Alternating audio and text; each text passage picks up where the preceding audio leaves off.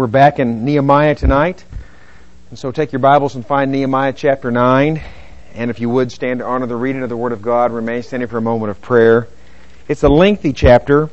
It's 38 verses that we're going to read together. But I think that as you listen to what took place, we won't have any problem standing to hear one chapter of the Scriptures read for about two and a half minutes. Now on the 24th day of this month, the sons of Israel assembled with fasting in sackcloth and with dirt upon them. The descendants of Israel separated themselves from all foreigners and stood and confessed their sins and the iniquities of their fathers. While they stood in their place, they read from the book of the law of the Lord their God for a fourth of the day. And for another fourth, they confessed and worshiped the Lord their God.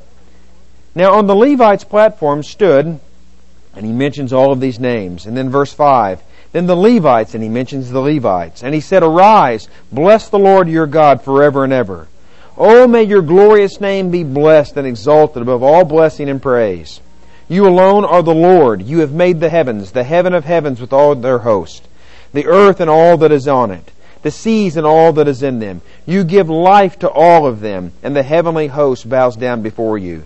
You are the Lord God who chose Abraham and brought him out from Ur of the Chaldeans and gave him the name Abraham. You found his heart faithful before you and made a covenant with him to give him the land of the Canaanite, of the Hittite, of the Amorite, of the Perizzite, of the Jebusite, of the Girgashite, to give it to his descendants. And you have fulfilled your promise, for you are righteous. You saw the affliction of our fathers in Egypt and heard their cry by the Red Sea. Then you performed signs and wonders against Pharaoh, against all his servants and all the people of his land, for you knew that they acted arrogantly toward them and made a name for yourself as it is this day. You divided the sea before them, so they passed through the midst of the sea on dry ground. And the, and their pursuers you hurled into the depths like a stone into the raging waters. And with a pillar of clouds you led them by day, and with a pillar of fire by night, to light for them the way in which they were to go. Then you came down on Mount Sinai and spoke with them from heaven. You gave them just ordinances and true laws, good statutes and commandments. So you made known to them your holy Sabbath and laid down for them commandments, statutes, and law through your servant Moses. You provided bread from heaven for them for their hunger. You brought forth water from a rock for them for their thirst. And you told them to enter, enter in order to possess the land which you swore to give them. But they, our fathers, acted arrogantly. They became stubborn and would not listen to your commandments. They refused to listen and did not remember your wondrous deeds which you had performed among them. So they became stubborn and appointed a leader to return to their slavery in Egypt. But you are a God of forgiveness, gracious and compassionate, slow to anger and abounding in loving kindness, and you did not forsake them. Even when they made for themselves a calf of molten metal and said, This is your God who brought you up from Egypt and committed great blasphemies, you, in your great compassion, did not forsake them in the wilderness. The pillar of cloud did not leave them by day to guide them on their way, nor the pillar of fire by night to light for them the way in which they were to go. You gave your good spirit to instruct them. Your manna you did not withhold from their mouth, and you gave them water for their thirst. Indeed, forty years you provided for them in the wilderness, and they were not in want. Their clothes did not wear out, nor did their feet swell. You also gave them kingdoms and peoples, and allotted them to them as a boundary. They took possession of the land of Sihon, the king of Heshbon, and the land of Og, the king of Bashan. You made their sons numerous as the stars of heaven, and you brought them into the land which you hold, which you told their fathers to enter and possess. So their sins entered and possessed the land, sons entered and possessed the land, and you subdued before them the inhabitants of the land, the Canaanites, and you gave them into their hand with their kings and the peoples of the land, to do with them as they desired. They captured fortified cities and a fertile land. They took possession of houses full of every good thing, hewn cisterns, vineyards, olive groves, fruit trees in abundance. So they ate, were filled, and grew fat, and, and reveled in your great goodness. But they became disobedient and rebelled against you, and cast your law behind their backs, and killed your prophets who had admonished them, so that they might return to you, and they committed great blasphemies. Therefore you delivered them into the hand of their oppressor who oppressed them. But when they cried to you in their time of their distress, you heard from heaven, and according to your great compassion, you gave them deliverers who delivered them from the hand of their oppressors. But as soon as they had rest, they did evil again before you. Therefore you abandoned them to the hand of their enemies, so that they ruled over them. When they cried again to you, you heard from heaven, and many times you rescued them according to your compassion, and admonished them in order to turn back to your law.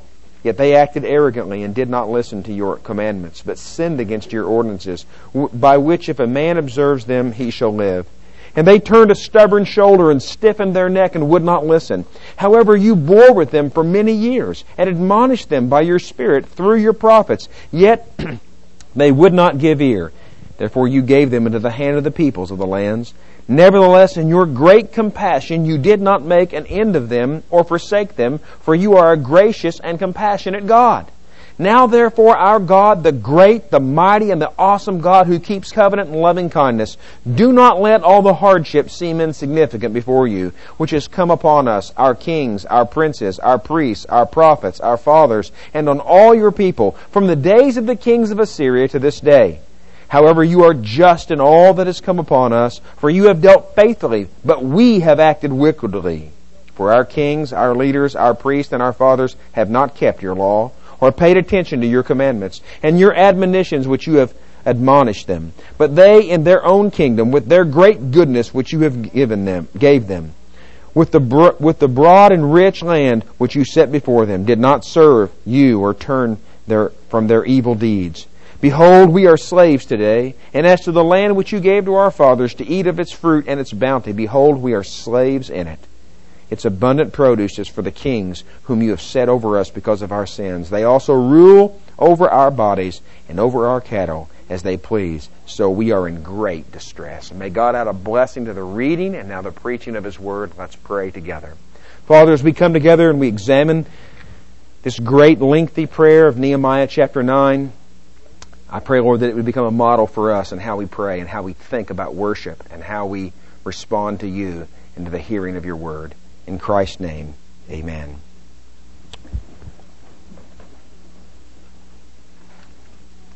Scanning.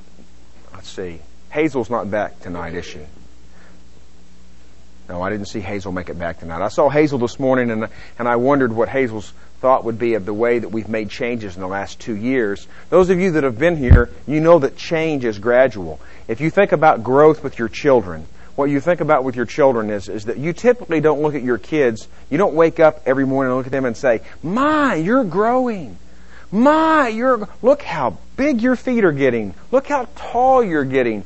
Typically how we notice growth in our children is when it's time to go back to school in the fall and we put the pants on them that they had on in May. In August, the pants don't fit. They're, they're ready for a flood of New Orleans catastrophe style, right? Because their, their pants are this short.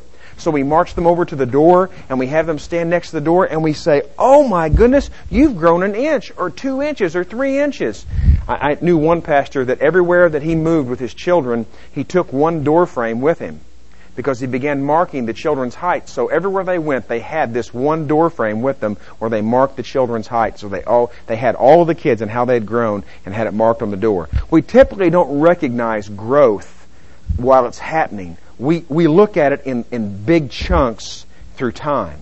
Well, you've been here through the changes at Memorial Baptist, so you've become accustomed to the way that we worship. And hopefully what happens when you get these rare opportunities, very, very rare opportunities, to go someplace else to worship, what you recognize is you recognize the, the vast difference. And I don't just mean in the bells and whistles. I mean in the content of what you get when you go somewhere else. But it's lacking or, or, or, or or what it has that it maybe probably may not should be there.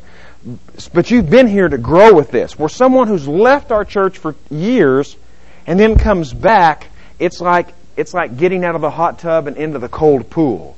Or let me reverse that. Maybe getting out of the cold pool and into the hot tub. Let's reverse it that way, okay, for that analogy. So it's just this massive change. And I was surprised that she didn't ask me any questions about, hey, you know, what's you know, tell me, tell me about how we've made, you know, she didn't, any of that. She just said, wow, you know, it's just like being back home again. Great. I'm glad. That's wonderful. I'm glad. But I was ready, if she would have said, tell me about how some of these things have come about, I would have said, come back tonight.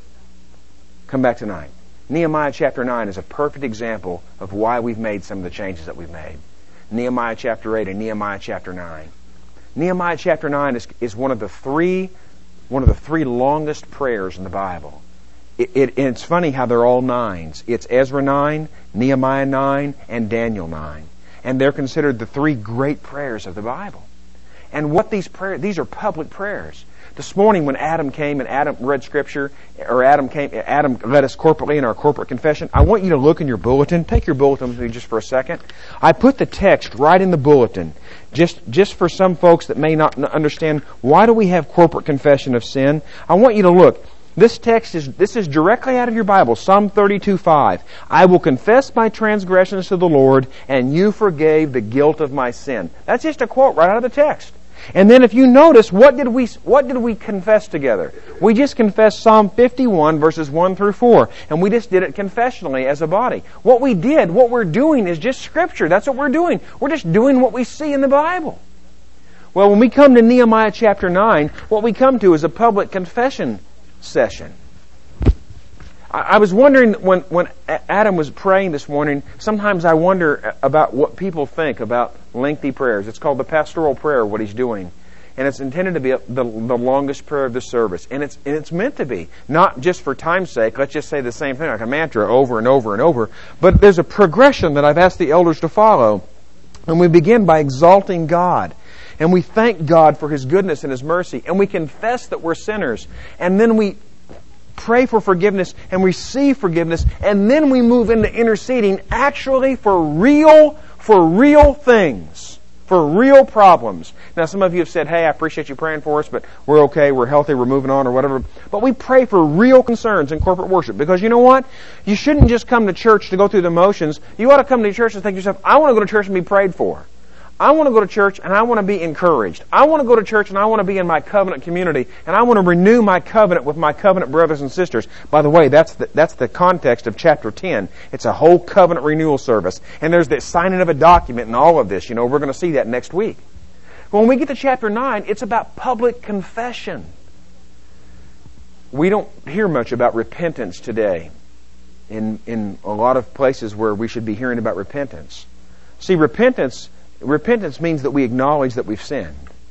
What we hear about is we hear about why we have an excuse for why we've sinned. I get so tired of people coming and saying to me, well, I'm a product of my environment. My parents did this X, Y, or Z. You know what? If your parents messed up with you, uh, today, today's my anniversary, 19 years today. We were at lunch today and I told Seth, I said, Seth, I've officially had mama longer than her daddy had her. And she said, not really. I didn't leave home until I was 19. And I said, Seth, next year I've officially had mama longer than her daddy had her. I said, but technically I've had her longer because she's been able to communicate with me very clearly for these last 19 years. I've understood every word. Her daddy had to wait three or four or five years for he understood her. She said, trust me, he understood me loud and clear. We don't hear much about confession in our services. What we hear about is products of our environment. We hear about how our parents messed up with us. Let me tell you something. Um, I'll trade war stories with you about childhoods. There are a few of you that are going to outdo me. There are a few people that are going to outdo me about childhoods. Okay? But I'll tell you something. Eight or nine or ten years or twelve years as a child in a dysfunctional home doesn't dictate the remaining 60 or 70 that God gives me. And it shouldn't dictate it with you either. And there may be some traits that have happened in your life that you look back upon that you want to break, some family traits. You ought to break those because if Christ lives in you, you're a new creation in Christ and you have no excuse. And you can't look to your parents and say, I do this because of my parents. Let me tell you something. If you're 30 or you're 40 or you're 50 years old, your mom and dad are no longer responsible for what you do. You do what you do because you're a sinner. And you do it because you choose to do it. What we're going to see in Nehemiah chapter 9 is they don't make any excuses for their father's sins. You know what they do? They don't look back and say, God forgive us because our fathers were sinners and we're just products of our environment. They say, God forgive us, our fathers were sinners and we followed right in their footsteps. We're sinners too.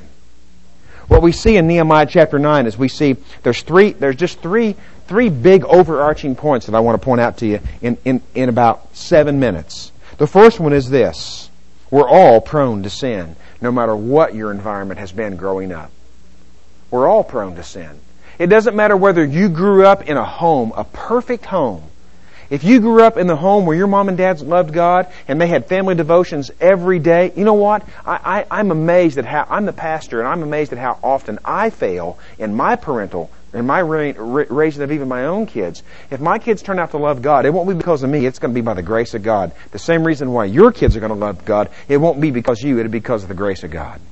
Okay? I thank God that my children's spiritual development doesn't ultimately rely on me, it relies on God. Now, God has given me some responsibility, and I take it serious, and I try to do the best that I can do in that, but I fail miserably, I fail miserably, but I'll tell you this, ultimately I trust in what God's going to do with my kids. Let me tell you something. It doesn't matter whether you had the absolute best child rearing, or you had the absolute worst, the most horrific there is, we all still sin miserably. That's what we see in this text.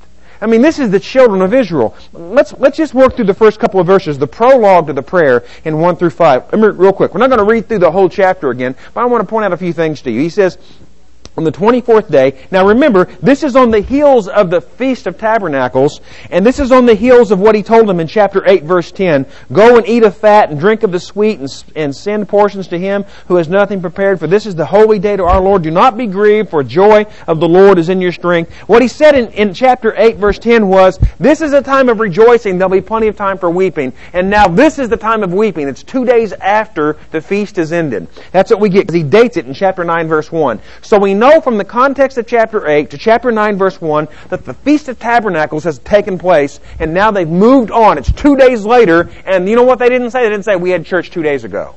We had it for a couple weeks in a row. They came to the people and said, you know what? We need to hear some more of the Word of God. There's been a famine in the land. We want to hear the Word of God. And so they begin to read the Word of God to them is what they begin to do. Notice the timing that they put into it. The descendants of Israel separated themselves from all foreigners. This is verse 2. And they stood and confessed their sins and the iniquities of their fathers. They stood and confessed their sins and the iniquities of their fathers. They didn't stand up and say, God forgive us, we're a product of our environment. We're, we, we don't, we had the unfortunate misfortune, we had the un, un, unpleasant misfortune of coming from parents who just persistently rejected your will. They said, God, we're sinners. We're sinners and our fathers are sinners. And while they stood in their place, they read from the book of the law of the Lord their God for a fourth of the day. What's taking place there? It isn't just reading, I think. I think there's exposition going on here. There's reading and explaining and reading and explaining. And after they heard the word of the Lord, for another fourth of the day, they confessed and worshiped the Lord their God. Do you get that? Now, notice their prayer. The prayer picks up in the second part of verse 5. He mentions the Levites, and then what we pick up here is, Oh, may your glorious name be blessed and exalted above all blessings and praise. It's a prayer. That's what follows. Now notice what he does. The first thing he does is he acknowledges God as creator in verse 6. You alone are the Lord. You've made the heavens, the heaven of heavens, and all their hosts. And then in verse 7, he addresses the fact that they're descendants of Abram. You know, this is the only place outside of Genesis where we see Abram's name changed to Abraham. It's the only place that records it outside of Genesis. It says, You are the Lord God. Notice what he says, who chose Abram. Let me tell you something. You're never going to get away from the doctrine of election. My sister said to me, I, have been trying to disciple my sister to some greater truths and a bigger God. And she said to me one day, she said to me, I don't know if I believe everything that you've said to me or not. And I said, well, that's fine. I said, but I'm going to tell you this. You'll never be able to be the same for the rest of your life. Because I've ruined you on your small view of God. I'll guarantee you that. And she emailed me one day and said, I'm ruined. Everywhere I read my Bible, I see it now. You know, let me tell you something. The doctrine of election isn't just taught in Romans 9. It's not just taught in Ephesians 1. It's from beginning to end. God is sovereign and you're a sinner, and God sovereignly chooses the sinners He saves. And in this prayer, they acknowledge you chose Abram, and you brought him out of Ur of the Chaldeans, and gave him the name Abraham. He talks about Abram right here in verses 7 and 8. And then in verses 9, through about 14, he talks about the Sinai experience. And they remember the Sinai experience. And then in verse 15 and following, he talks about what took place in the wilderness and how they acted arrogantly. I find it interesting that he describes in verse 10 the Egyptians who acted arrogantly. And then he says in verse 16 the exact same Hebrew phrase, for they, our fathers, acted arrogantly. Our fathers acted just like the unbelieving Egyptians. And by the way, why did God save Abram and his descendants? He tells us that in verse 10 as well. You performed signs and wonders against Pharaoh, against all his servants and all the people of his land, for you knew that they acted arrogantly toward them, and made a name for yourself as it is this day. God saves you not for you, but for himself. God is most in love with his own glory. For any other created being, it's sin. But for God, it is not sin. Because the best thing that God can give you is himself. That's the best thing God can give you. Not a house, not a mate, not money, not health, not happiness. The best thing God can give to you and me is Himself. God is about His own glory. You know why? Because He is the supreme being of the universe and His glory is magnificent. It is not wrong for God to be about His own glory because He is the most glorious being in the universe. And so when God saves wicked, vile sinners like you and me, He does it for His own glory. Now, do we get a, do we get some good out of that? You bet we do. You bet we do. Do you have a father-in-law that you've not necessarily liked, but he loves his daughter, and periodically he sends his daughter money? He doesn't send his daughter money because he loves you. He doesn't like you. You don't like him. But do you receive the benefit from it? You bet you do. He does it for his own glory and the good of his daughter, and you receive a benefit from it. Let me tell you something. God saves you for his own glory, and we receive a great benefit from it this prayer, he's, he's going through all of this as he, he's recounting all of this, this movement. And then he gets to verses 26 through 29. And what is that period of history that he's talking about? Uh, the people worship you and, and, they receive deliverance and then they go back to their ways and you send a conqueror and then they repent and worship you and you give deliverance and then they go back to their way. What period is that? The period of the judges, right? It's that period of that cyclical judgment where they worship and then they get judged and they worship and they get judged. I know, love, I love the way that he describes God in verse 31 though. Nevertheless, in your great compassion, you did not make an end of them or forsake them, for you are a gracious and compassionate God. We're all prone to sin. Don't pick on poor Israel here. Look how bad Israel is. Look in the mirror. I mean, just look in the mirror. We're all prone to sin. Listen, this it's no one is excusable for their sin, but Israel certainly isn't excusable for their sin. I mean, they had the power, they had the they had the the, the fire by day or the the cloud by day and the fire by night.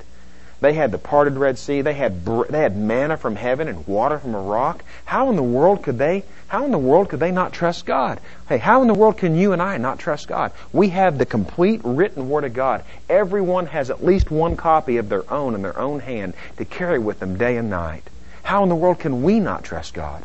How many times have we seen God answer prayer, and yet how many times do we run back to the same, the same, the same pattern? So what do we do? We acknowledge the fact that we're great sinners. That's what we do. Let me tell you what else we see, though. I want you to know that God is rich in His mercy.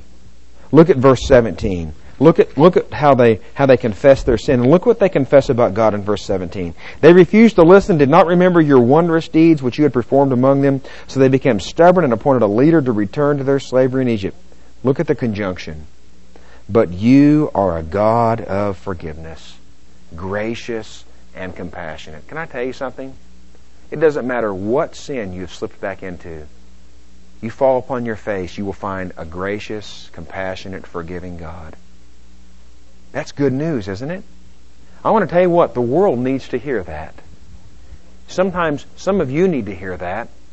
Now, there are two types of people in the world, basically. There's the one kind of person that they can never get over their sin. They're constantly rerunning it over and over in their head.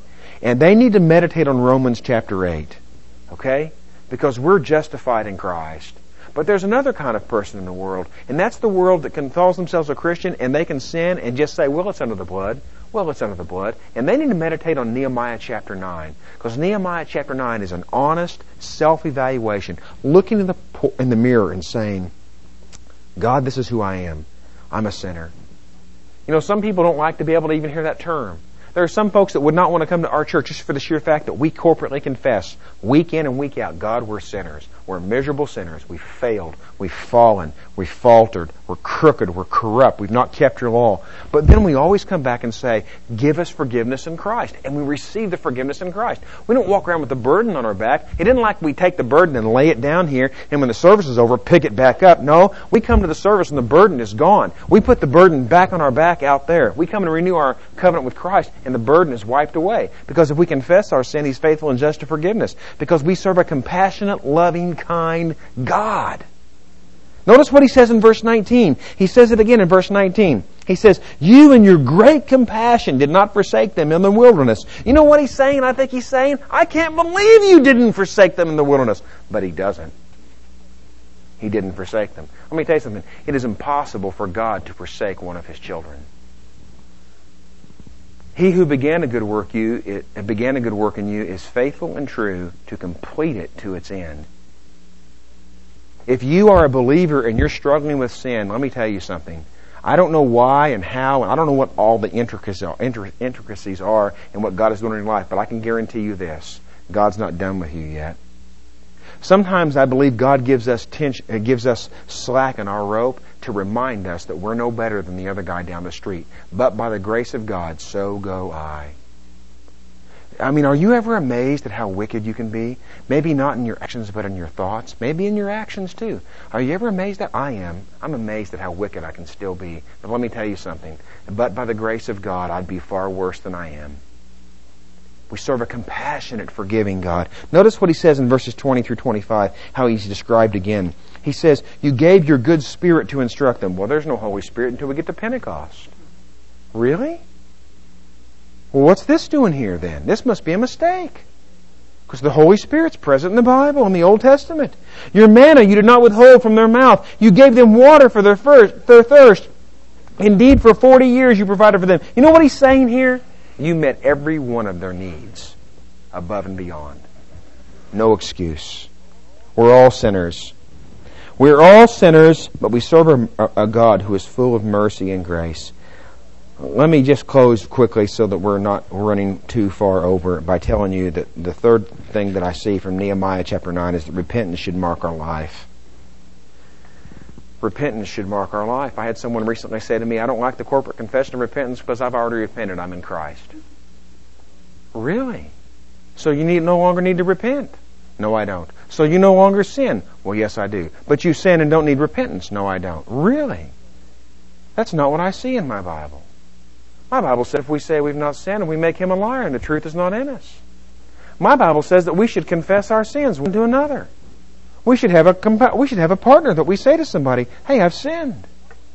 I mean, the Bible says here that repentance is an ongoing thing until we get to heaven. You know why? Not because it breaks our relationship with God. And nothing can break our relationship. We're adopted sons. All that you have given to me, the high priestly prayer Jesus prays in John 17, all that you have given to me, I shall lose none of them, Jesus says. He who began the good work in you is faithful and true to complete it to its end. And it isn't, we don't repent on a regular basis because it somehow causes God to go back into the court and say, I want to turn that adoption around. I don't want to adopt him any longer. He's not a good son. We had a friend when we were in the army and he was a colonel, retired colonel, and, and he had a biological daughter and he adopted a son. And he had this boy through, and he had this boy through foster care system, and he raised him up. And the boy was a pain. I mean, he was in trouble from day one. Always in trouble with the law always in trouble with the law. And I met him a couple of times, and I mean, he was something else. But I want to tell you something. That family never stopped loving him. That family never stopped calling him his son. Every time he was in trouble, he called his dad, and his dad did what he could do every single time. And I used to think to myself, why didn't he tell him, I'm done with you? I'll tell you why he doesn't say that I'm done with you because he adopted him as his son. He took on his name, and there's no one doing that. Now, it might be possible to undo it in an earthly court, but I'll tell you this it's impossible for it to ever be undone in a heavenly court. That's why God says, I will put my spirit within you, and I will take my finger and write my law upon your heart, and I will cause you to walk in my ways, because I've adopted you, and you will be conformed into my image. I guarantee it for my own glory. So repentance should be an ongoing practice in our life. We see it in verse 2. They stood and confessed their sins and the iniquity of their fathers. They stood and confessed their sin. This was in public. That's what we did this morning. We confessed our sin corporately together. You say, well, that isn't very personal. Well, you know what? Corporate worship isn't about personal. Corporate worship is about the corporate body of Christ. Personal is what takes place between tomorrow and Saturday. You get in your prayer closet and you personally repent of your personal sin. You get up in the morning and you have your personal quiet time. If you want to sing, if you want to sing contemporary Christian music, hymns and choruses and dance around in your boxers in your living room with the blinds drawn, we hope, you can go right ahead and do that and that'll be perfectly fine personal worship. But let me tell you something. When we come together on the Lord's Day, it's not about you personally any longer. It's about the corporate body of Christ coming together. And we are to model that corporately, which is supposed to take place privately. That's why we do all the things that we're doing. That's why we confess in the name of the Father and the Son and the Holy Spirit. That's why we read Scripture. That's why we confess our sin. That's why we confess our catechism. Because we're modeling to every individual what the corporate body of Christ is to look like. And we get these examples right here in the Bible. They stood and confessed their sins. Then we see it one more time in verse 33 and we're done. However, you are just in all that has come upon us for you have dealt faithfully, but we have acted wickedly. They never assumed that God owed them anything. That's what confession does. Confession says, God, I deserve hell, but you're faithful and just. So I come before you as a naked, miserable beggar, and I plead again for mercy. And God says, My mercy is abundant. It's abundant. And I've promised in my word that if you confess with your mouth Jesus is Lord, and believe in your heart that God raised from the dead, you shall be saved. And I've promised in my word that if you confess your sins, I'm faithful and just to forgive you and cleanse you from all unrighteousness. Glory to God in heaven. We serve a resurrected Savior who paid for all of our sin one time forever. I pray that our life will model Nehemiah chapter 9 privately and corporately as we confess our sin and are cleansed and renewed day by day. For time purposes, I'm going to dismiss us from here in prayer. Let's pray.